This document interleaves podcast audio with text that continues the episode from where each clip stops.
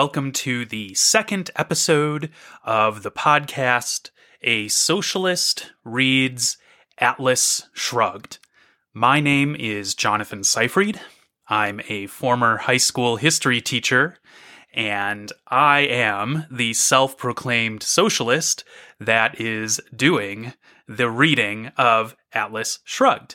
This is not a read aloud, but instead a close reading that does its best to argue with the ideas in the book, giving as much fair ground as possible to those ideas. Thanks for joining me. One of the main contentions of this podcast is that it's worth talking about Atlas Shrugged by Ayn Rand. And that, in and of itself, is something you can get into an argument about. There's really a debate about how much Ayn Rand matters in our culture and our politics and our public discourse today in 2022, which is when I'm recording this.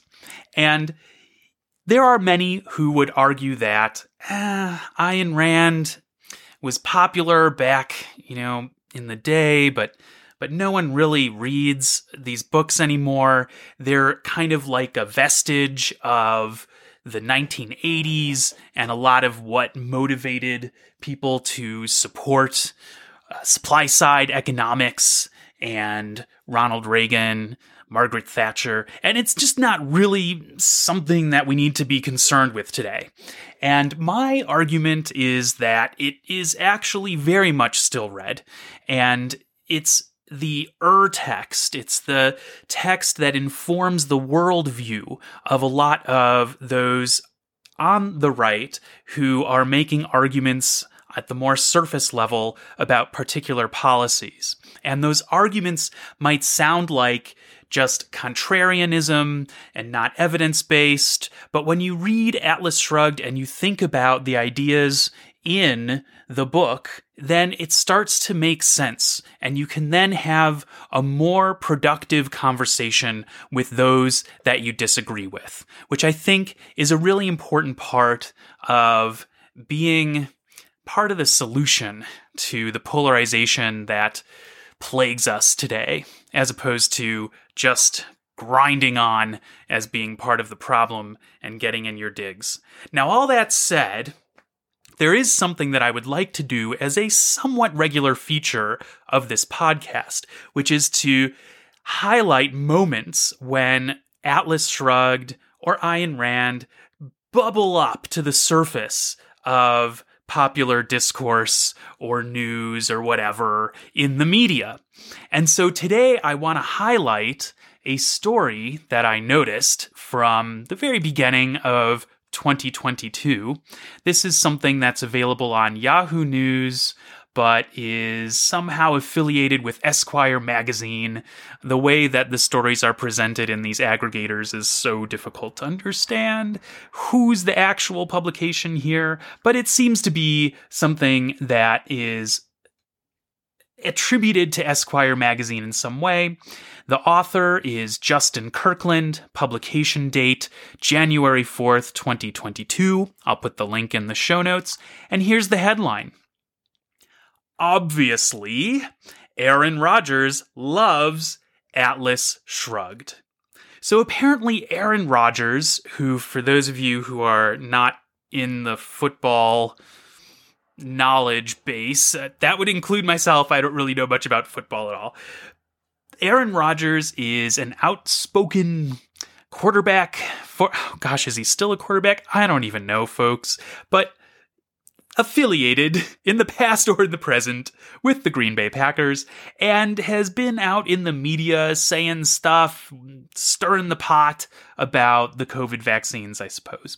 So here we've got a story about how during an interview, Aaron Rodgers plugged Atlas Shrugged, pointed to the bookshelf in the background in his home, and said, There's Atlas Shrugged on the shelf. And so we've got a whole story here. I'm not going to read through the whole thing, but basically, the author is commenting about how someone like Aaron Rodgers, who's got the position that Aaron Rodgers has in the debate, in the public discourse, in the internet, or whatever, would be a fan of Atlas Shrugged. How is this justified? Well, basically, here's a section of the story. Rand's best known work, Atlas Shrugged, is often referenced as a favorite in libertarian and conservative circles. So when our guy proudly pointed to the nearly 1200 page work as a highlight of his library, people took notice. For most of us, Atlas Shrugged was the summer reading assignment we skimmed a third of before resorting to SparkNotes. You didn't need to read it, really, Blake, that guy from your junior year literature class who has big thoughts on the free market, wasn't going to let you get a word in edgewise during class discussion anyway. And that's because Atlas Shrugged is the Bible for people who might describe themselves as simultaneously, quote, cerebral and, quote, free thinker. And then it goes on to say some other stuff that is quite derogatory about people who like Atlas Shrugged and how terrible they are as people. And so basically, there's a whole lot of other stuff going on about, you know, how being on a certain side of the discourse the the right the the right wing side of the discourse is fitting right in with being a fan of Atlas Shrugged, so on and so forth, saying kind of snarky things about Aaron Rodgers. This is exactly the kind of discussion about Atlas Shrugged that I do not want to have. This is the prime example of what I'm trying to do the opposite of. And I'm not here to take pot shots or to get snarky, but at the same time, it is important to notice when the book bubbles up to the surface of our discourse today and how it does, because that is furthering my argument that we got to talk about this book and we got to change how we talk about this book. At the same time, though, it's just it's kind of fun. There's just some funny things that come up. And I like to dig into this because it's entertaining, it's goofy, and I'm not all about having just sort of some very intellectualized, very serious, serious kind of podcast. I want to laugh and also want to get into some deep ideas at the same time. So, we're going to have some moments of levity here. We're also going to have moments where we get quite, quite in the weeds about the arguments being put forward in the book. But I just want to highlight one moment in that clip I read from the story about Aaron Rodgers. Atlas Shrugged is compared to the Bible. You're going to see this again and again whenever I highlight some comments that I find on the internet and other stories. That this book is one that a lot of people fear will control you. It's really interesting. It's like something out of Harry Potter, you know, some kind of magical tome that when you read it, suddenly you will be under its control. And so here's a regular feature that I'd like to do every single podcast episode. I call it today's moment of non contradiction. And that, of course, is a reference to the first of the three parts in Atlas Shrugged. Discussed that in episode one. What I'm going to do every single episode in today's moment of non contradiction is I'm going to highlight just some random person's comment on the internet from just the bowels of the internet. You know, like Quora and Reddit and just like the comments deep in there and you have no idea who's saying them.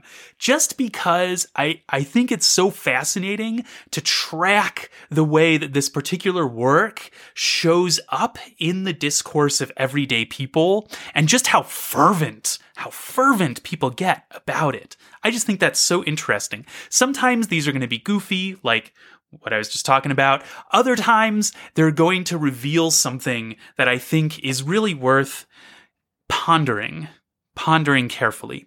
This one, though, this one connects in to what I was just discussing about the power of Atlas Shrugged, or the perceived power of it. There's a post on Quora.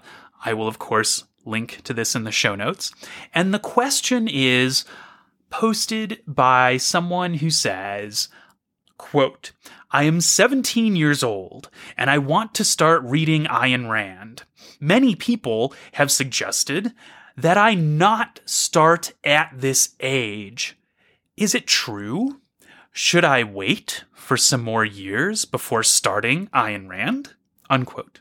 There's a bunch of answers to this, and I'm going to read out for you one of the answers. This one was posted in reply on October 17th, 2020, from a user named Murphy Barrett.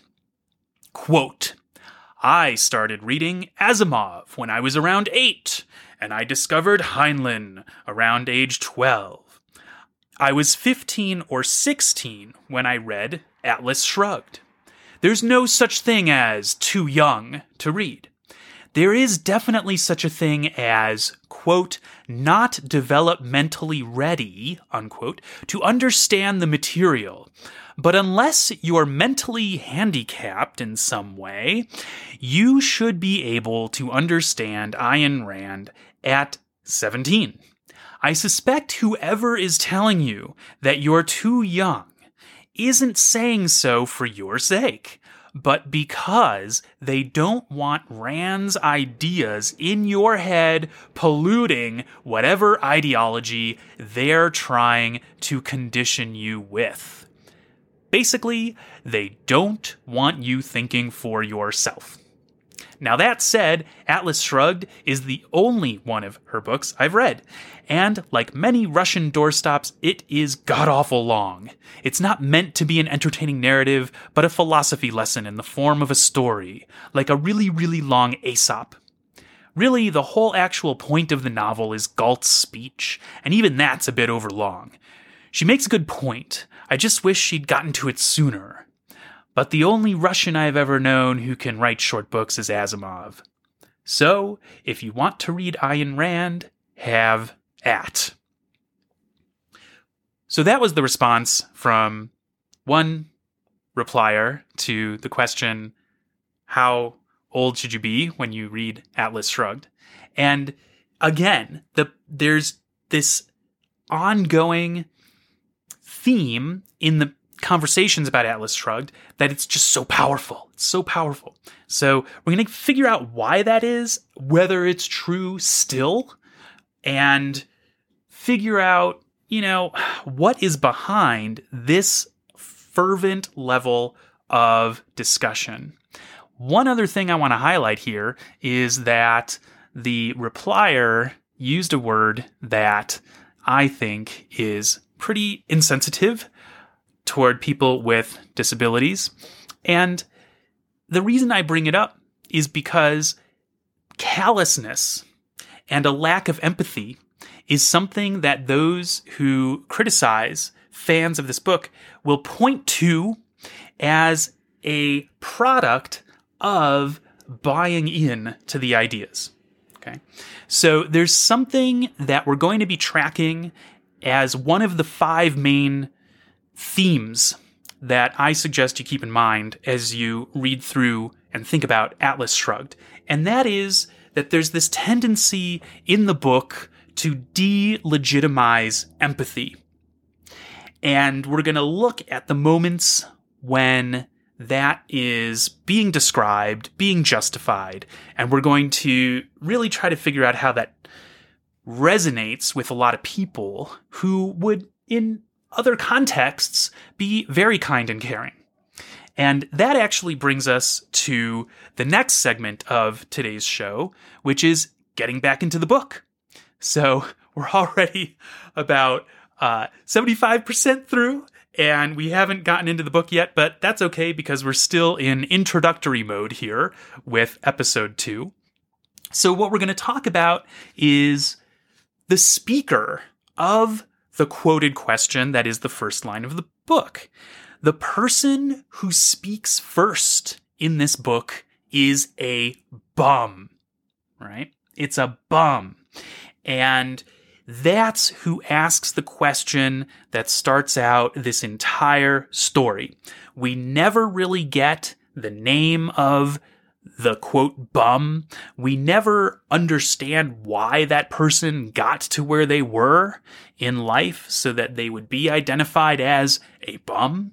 We don't get any backstory about who this is, but we are associating the opening of this book with a person who we are meant to think of as lower, as having failed.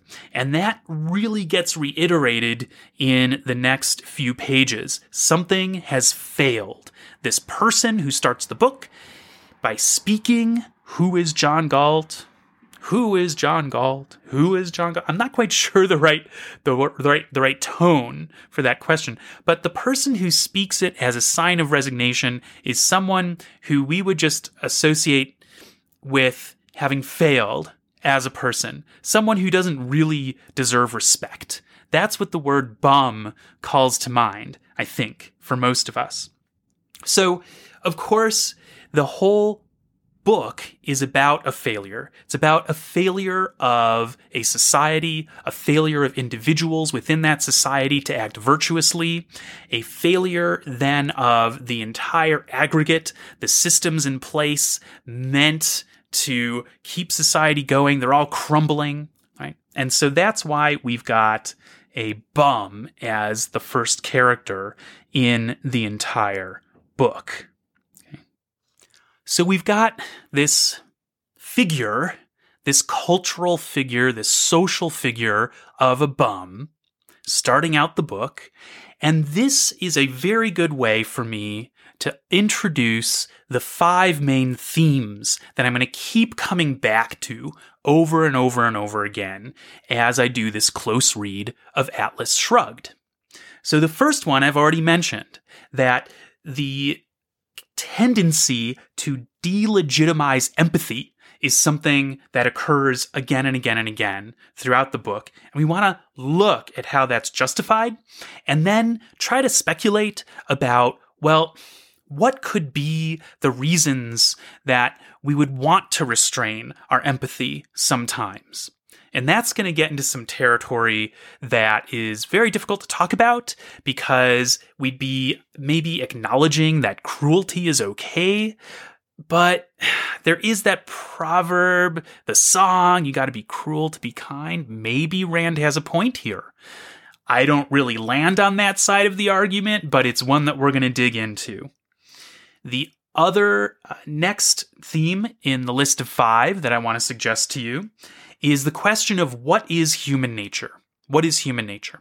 So when we have this social and cultural category of a bum, well, we're stating something about what a human should be and then what it looks like when a human fails to be that. And so just by using the word bum, we call up all of these assumptions or propositions about human nature itself. What is human nature? That's something that we're going to keep coming back to again and again.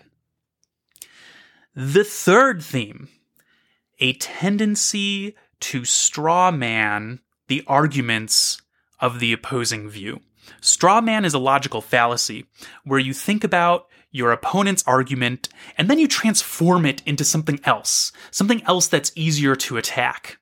So here we've got a glimmer of how Ayn Rand does this throughout the entire book, Atlas Shrugged, by taking a failed human and holding them up as representative or holding up their failure as something that is typical uh, that you could apply to all humans, really uh, removing the personhood of an individual, the complications that go into an individual's choices that explain how they got to be someone that others would call a bum and and just holding them up in a more simple way in order to attack the opposition Uh, to your argument. And something that I want to do as I'm talking about Atlas Shrugged is be super careful not to do that. Not to do the kind of thing that came up